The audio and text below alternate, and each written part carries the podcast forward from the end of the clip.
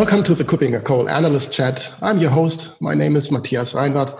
I'm an analyst and advisor at KuppingerCole Analysts. My guest today is again, and I'm happy to have her again, Annie Bailey. She's an analyst covering emerging technologies such as blockchain and artificial intelligence here at KuppingerCole. And we will talk again a bit about AI governance. Hi, Annie. Hello. Thanks for having me back. Great to have you. And actually, this is a follow up to an earlier episode that we did where we where we looked a bit more at the more philosophical, more society oriented aspects of AI governance. And today we want to yeah, follow up on that, but also get to more specific um, recommendations, advice for for companies, for businesses thinking of applying um, AI uh, within their solutions. What would be a good starting point for making sure that governance is applied adequately within an organization, within a commercial com- uh, company wanting to apply AI to their solutions? Mm-hmm. Yeah, so a really good place to start actually is something called the Singaporean Model AI Governance Framework. Um, and so this isn't anything which is legally binding, and it's not even specifically applied to Singapore. Um, it was designed as as in the title, as a model framework that could be used um, anywhere in the world to to help guide an organization with the development process um, for AI, or even the acquisition if you're simply purchasing it from a developer, um, the implementation, and also the kind of the end of the life cycle as well how to how to retire it. Um, and so this is really the most practical framework which is out there. Um, so this is a fantastic starting point. There's some kind of interesting things about it. There's uh, talk in the the AI governance world of how to keep humans involved. There's something called human in the loop okay. um, or human out of the loop, um, and so this is kind of referring to how um, how involved a person actually is in a decision which is being made. Um, so you can imagine with no AI involved, this is pretty usually a human in the loop situation where the human is the key decision maker here because there is no AI there to support it. So as AI is coming in with um, recommendation systems, with um, scenarios, with uh, different types of predictions and analysis, the question becomes well, if the system already came up with our answer, with our recommendation, do we really need a human to approve it or not? Or should it just be implemented? So the Singaporean model um, actually keeps a more open look at this. You you typically hear that there should always be human in the loop with AI, um, and and for the reason that that you want uh, a human to be able to say no, this is not an appropriate decision. No, we should not go forward with that. You want some some sort of control over halting a decision which is not good or correct. But a lot of the applications we have of AI are for for non-mission critical things. So a recommendation on what other products you could buy if you, you know, buy those uh, shoes or a t-shirt or a book. You know, what other things would you be interested in? You know, it could be annoying if it's not very accurate or if it's, you know, recommending something offensive or, you know, there can be lots of hiccups and problems with that, but it's not necessarily a mission critical thing where somebody's life or health or rights are going to be compromised. Um, and so this is a, a, a more realistic approach to um, to using governance for um, for companies who have yeah who have an end goal of of providing some sort of efficiency um, rather than staying simply on the philosophical level that humans need to always have the veto power. Right? I think that is also really one of the, the key concepts of, of machine learning. So always being capable of of adjusting the rules that apply and that machine learning then codifies afterwards. So really make sure that you, you, in the in the beginning i assume that you cannot provide a complete set of guidelines to such a machine learning system by just having it learn from an example. So this second line of defense to understand, okay, um, from what it has learned already, this decision is straightforward, but it's wrong anyway. So we have to um, we have to to provide more more guidance, as you said, more rules, more real life experience to just also improve this machine learning um, model and the system behind that. Mm-hmm.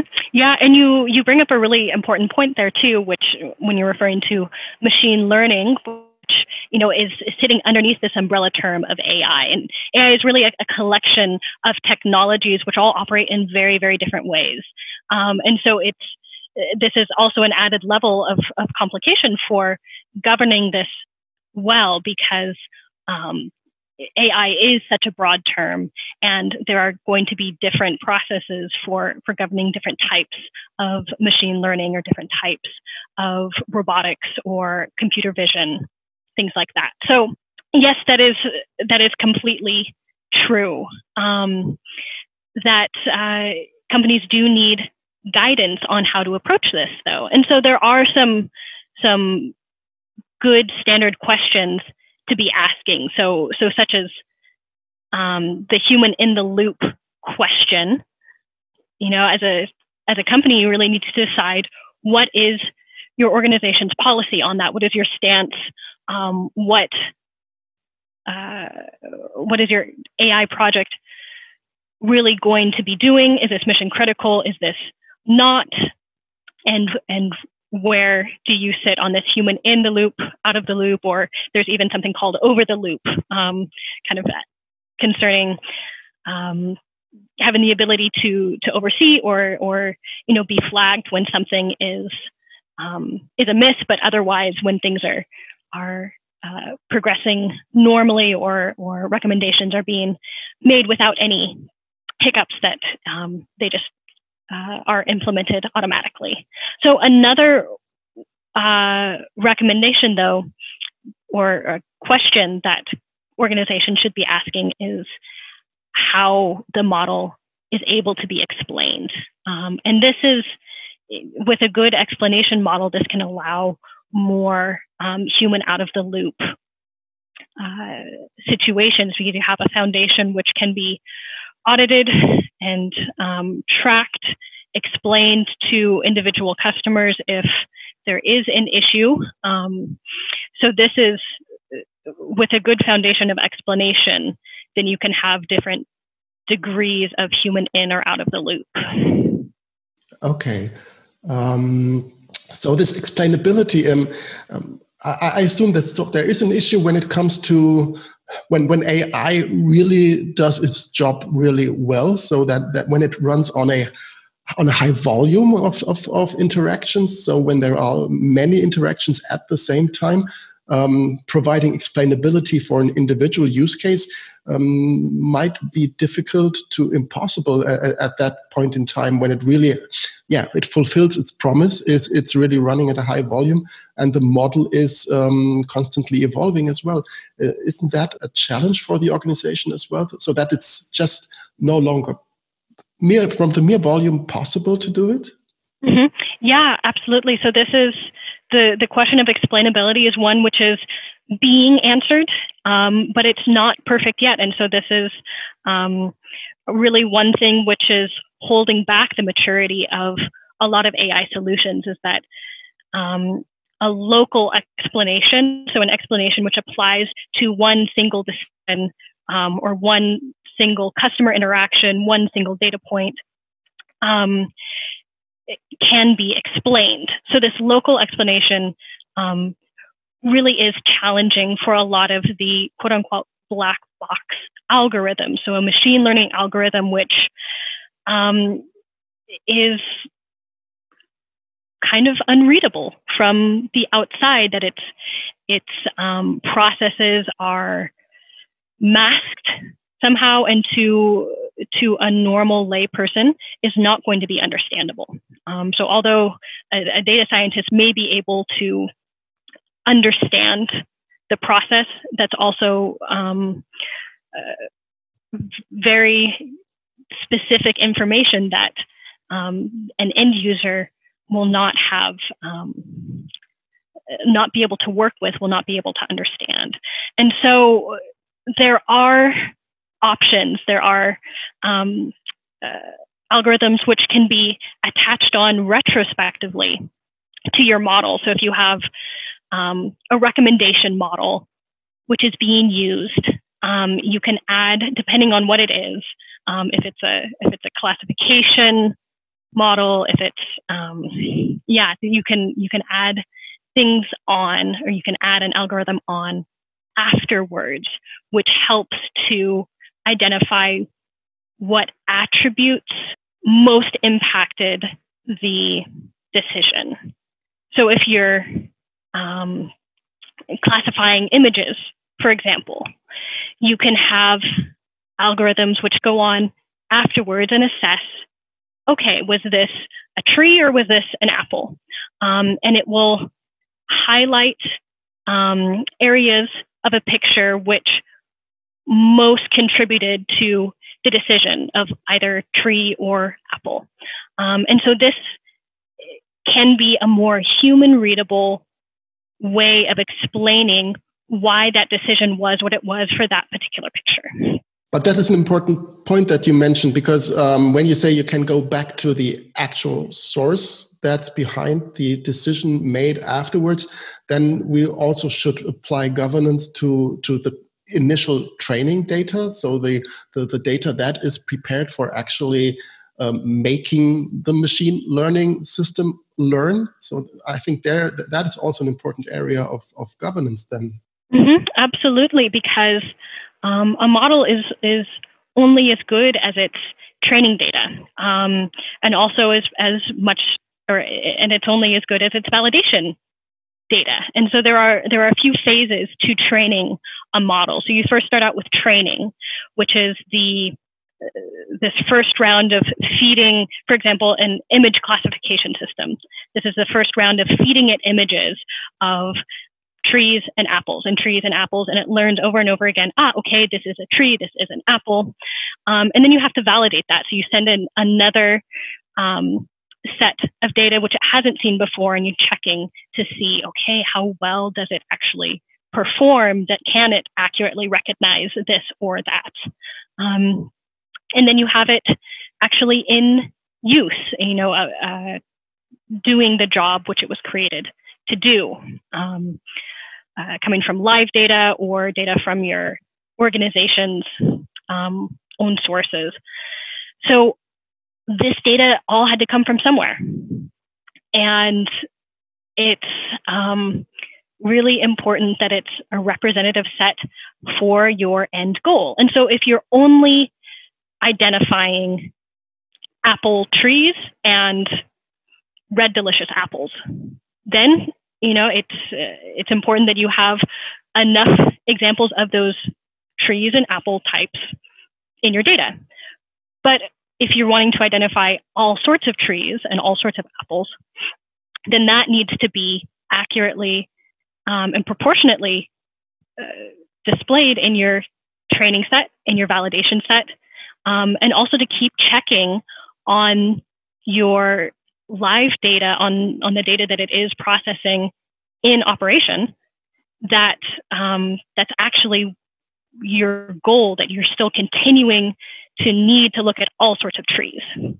So you would recommend that it's not only an IT problem so but that you need really need to involve all types of experts from different angles to solve the solution so to understand the semantics behind um, for example training data as you as you've mentioned um, it, it's easy with apples and trees but it's, it's it's much more difficult when it comes to real life recommendation systems so that to, to, to judge upon the quality, to adjust it, and, and to make sure that it actually is fit for training the model is really a problem that is far outside of the IT perspective. So it's really a cross department um, team that is required to to apply governance as well. Mm-hmm. Yeah, it's really a conversation, and, and always keeping in mind um, the end goal. What is this model going to be used for? Um, and so this is this is something ongoing. It's really rare to find somebody who is both a data scientist and able to um, to prepare um, and train an algorithm, and the same person who will be overseeing it in operations, who is who is actually going to be um, working with the results that it prepares and looking for specific um, specific results. So this really has to be a conversation between these both uh, these two sides, these multiple sides, to to make sure that okay, the the data is coming from um, a place that there's appropriate permissions to use that data for training, that it's um, in the correct proportions, but it's also achieving the correct goal. Um, and of course, that that goal it still meets that goal three years in the future or five years in the future because goals change um, and input data changes. Um, and so a model needs to be robust enough to reflect those changes over time. So it's an ongoing conversation. Right, understood. So that again a, a, bit as a kind of summary it, it, puts a high level of responsibility onto each organization um, that is using a technology in general and ai especially uh, it really needs to be well justified for which purpose you, you use this um, technology, which data you build it um, with, and uh, where you apply it afterwards. Um, just um, if if our audience is interested in le learning more about that, I assume that there is also research available at KuppingerCole and that you can that they can get in touch with you as well to to discuss individual issues. Mm -hmm. Yeah, absolutely. So there's research um, definitely on explainability and options which are out there, um, piecing and, and and parsing out this governance question more taking a look at the different frameworks which are out there and and how to approach this for your different needs. So um, your needs as a as a company um, acquiring ai capabilities are going to be different than if you're developing them in house um, so these are these are resources which are available okay great thank you very much and um, I'm really looking forward to uh, continuing this discussion with you uh, in an upcoming episode of this podcast. Uh, for now, the time is over. Thank you very much, Annie, again for joining me. And thank you to the audience for listening. So thanks again. Bye bye. Thank you. Bye.